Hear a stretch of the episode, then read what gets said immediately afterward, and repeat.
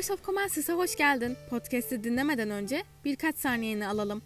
Commencis, büyük veri, kullanıcı deneyimi, yazılım ve bulut bilişim alanındaki çözümleriyle dünyada önde gelen markaların dijital dönüşümlerine öncülük ediyor. Detaylı bilgi için commencis.com'u ziyaret edebilirsin. İyi dinlemeler. Herkese merhaba. Ben Berker Çakıcı. Bugün sizlere performans sesleriyle alakalı bildiklerim ve deneyimlerimi paylaşacağım bir podcast hazırladım. Ben Commencis şirketinde Senior Software Test Engineer olarak yaklaşık 1,5 yıldır çalışmaktayım. Birçok projede olduğu gibi bizim şirketimizdeki projelerde de performans ölçümlemesi çok önemli. Bu nedenle projelerimizde performans testlerini yapıyor ve bu şekilde projeler ve modüller hakkında daha detaylı bilgilere sahip oluyoruz. Öncelikle performans testlerini neden yaptığımızla ilgili projemize ne gibi katkıları olabileceğini ve performans testlerinden sonra neler yapılması gerektiğiyle ilgili konuşmamız gerekiyor. Basit bir anlatımla performans testleri adından anlaşılacağı üzere projemizin istenilen performansla çalışıp çalışmadığıyla ilgili bizlere fikir vermesi açısından kullandığımız bir test tipidir. Projeye katkıları için projemize hangi alanlarda performans düşüklüğü olduğunu ve nerelerde performans iyileştirmesi yapılması gerektiğini anlamamıza yardımcı olur. Performans testleri tamamlandıktan sonra performans iyileştirmesi gereken alanlar varsa o alanlarla ilgili değişiklikler yapılır ve projenin tekrar performans ölçümü yapılır. İstenilen performansa ulaşıldıysa yapılan değişikliğin projeye katkısı önceki ve sonraki rapor sonuçlarını kıyaslayarak takımla paylaşılır.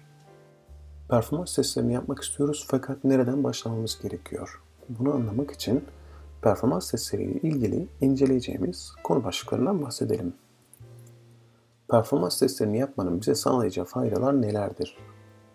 Performans testlerine başlamak için nelere ihtiyaç duyarız? Performans testlerini yaparken ne gibi zorluklarla karşılaşabiliriz? QA ekibi olarak performans testlerine hazırlanırken hangi hazırlıkları yapmamız gerekir? Performans testlerinin sonuçlarını nasıl raporlamalıyız? Ve performans testlerinin sonuçlarına göre projeyi nasıl geliştirebiliriz? Aslında son madde biraz daha developerların yapması gereken, alması gereken aksiyonları bildiriyor bize. Performans testlerinde projenin her yerini test etmeye gerek olmayabilir. Genellikle performans ölçümü son kullanıcının en sık uğradığı alanları kapsar. Fakat sadece en sık uğranılan alanlar değil, aynı zamanda riskli olduğunu düşündüğünüz alanlar için de performans testleri yapabilirsiniz. Performans testlerini yapmanın bize sağlayacağı faydalar nelerdir? Performans testlerini yapmamızın amacı, biraz daha önce bahsettiğim gibi projenin performans ve kaliteye uygunluğunu test etmektir. Performans testlerini yaparken ve yaptıktan sonra elde edeceğimiz çıktılar bizlere projenin hangi kısımlarında yavaşlamalar, uzun süreli beklemeler, çok uzun yavaşlık ve bekleme sonucunda hata aldığımız endpointlerin hangileri olduğunu anlamamızı sağlayacaktır. Performans testlerine başlamak için nelere ihtiyaç duyarız? Performans testlerine başlamadan önce otomatize edilmiş testleri yapmış olmamız çok faydalı olur. Hatta bu çok gereklidir. Çünkü performans testlerine başlamadan önce bazı testleri tamamlamış olmamız performans testlerinde sürekli olarak hata alıp bu hataların düzelmesini beklememize neden olmayacaktır. Aksi takdirde performans testleri hatalar çözümlenene kadar sürekli duraksayacaktır.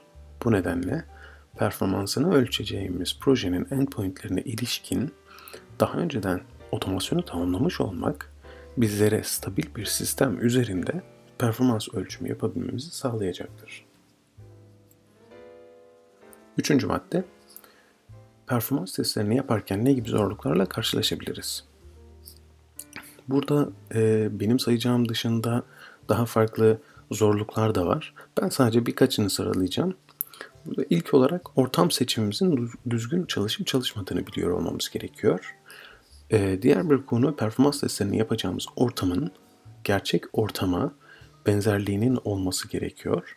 Ortamların neredeyse aynı datalara sahip olması çok önemli bir kriter. Çünkü yapacağımız performans testinin gerçek ortamda nasıl sonuçlarla karşılaşabileceğini bizlere gösterecektir. Bu test tekniğini kullanmaktaki amacımız projenin istenilen kalitede olup olmadığını anlamak olduğu için bizlere net bir şekilde gerçek ortama çıkabilmek için yeterli kritere sahip olup olmadığımızı gösterecektir. Bir diğer madde teste koşacağımız kaynağın yeterli CPU, RAM, network bandwidth veya bu gibi ihtiyaçlarının bizim yapacağımız performansa uygun olup olmadığı. İşte bu mesela cloud'da çalıştırabilirsiniz testlerinizi veya sadece bir cihaz belirleyip bu cihazın donanımını uygun hale getirip o cihazda da yapabilirsiniz. Network'ünüzün ne kadar sağlam olup olmadığını, uygun olup olmadığını kontrol edebilirsiniz. Bir diğer maddede third party endpoint'ler. Burada şirket içi veya şirket dışı başka bir uygulamayla projenin entegre olduğu durumlar bu endpointlere yapılacak olan isteğin yükünü kullandığı için third party uygulamasına zarar verebilir. Çok yüksek sayıda bir işlem yapıyorsanız kullandığınız third party endpointlerine de zarar verebilirsiniz. Onun için bu gibi durumlarda mock data kullanabilirsiniz ve bunu kullanarak third party uygulamalara yükü vermemiş olursunuz. QA ekibi olarak performans testlerine hazırlanırken hangi hazırlıkları yapmamız gerekir? QA ekibi olarak ilk yapmamız gereken aslında hazırlık ortam seçimimizi belirlemek olacaktır. Seçeceğimiz ortam ve ortam bilgisinin stabil bir şekilde çalıştığından emin olmak olacaktır. Bir önceki maddeye ek olarak API endpointlerin düzgün çalıştığından emin olmak ve hangi alanların test edileceğinin belirlenmesini sağlamak. Uygulamanın her yerini de test etmeye çalışabilirsiniz. Ama bunun maliyetini önce göz önünde bulundurmanız gerekir. Bunun planlamasını yapmanız gerekir aslında. Diğer hazırlığımız ise gerçek prod ortamdaki kullanıcı data gibi verileri analiz ederek performans testi yapacağımız ortama, gerçek ortama benzer, mümkünse birebir duruma getirmek olacaktır. Ve bunlara uygun dataları kullanmak için data oluşturması gerekecektir. Veri tabanının performans testleri süresince başka bir kişi veya uygulama tarafından hiçbir şekilde kullanılmayacağından emin olmak önemli bir şey. Çünkü yapılan işlemler sizin aslında ölçümlediğiniz performansı da etkileyebilir. Onun için şirket içerisinde bilgilendirme yaparak performans testlerinin başlayacağı saat ve biteceği saati bilgilendirir. Ona göre testlerinizi çalıştırırsınız. Bugün anlatacaklarım bu kadar. Belki ileride bununla ilgili daha detaylı podcastler yayınlayabiliriz. Herkese dinlediğiniz için çok teşekkür ederim. Umarım faydalı olmuştur, yeni şeyler öğrenmişsinizdir. Herkese kolay gelsin. Görüşmek üzere.